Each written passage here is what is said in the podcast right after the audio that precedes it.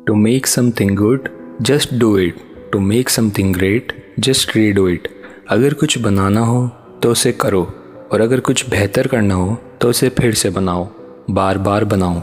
जितनी भी इम्पोर्टेंट चीज़ बनाई गई है चाहे वो कोई अद्भुत इन्वेंशन हो या फ़ेमस पेंटिंग हो या कोई नॉवल हो अक्सर इनके खूबसूरत और अद्भुत होने का कारण ही यही है कि इन्हें एक बार में ख़त्म नहीं किया गया। इन्हें बार बार बनाया गया। द विंची ने मोनालिसा को बनाने में 16 साल लगा दिए थे, जबकि पेंटिंग इतनी बड़ी साइज़ की नहीं है। द विंची कमीशन मिलने से मरते दम तक मोनालिसा को अपने साथ ही रखते थे। इन 16 साल में वो जहाँ भी जाते थे, उसे अपने साथ लेकर जाते थे। उसे इम्प्रूव करते रहते थे।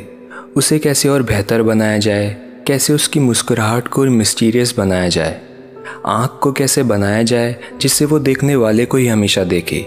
काफ़ी लेयर्स में काम हुआ है उस पर इसलिए to make something good just do it to make something great just redo it the secret to making fine things is in remaking them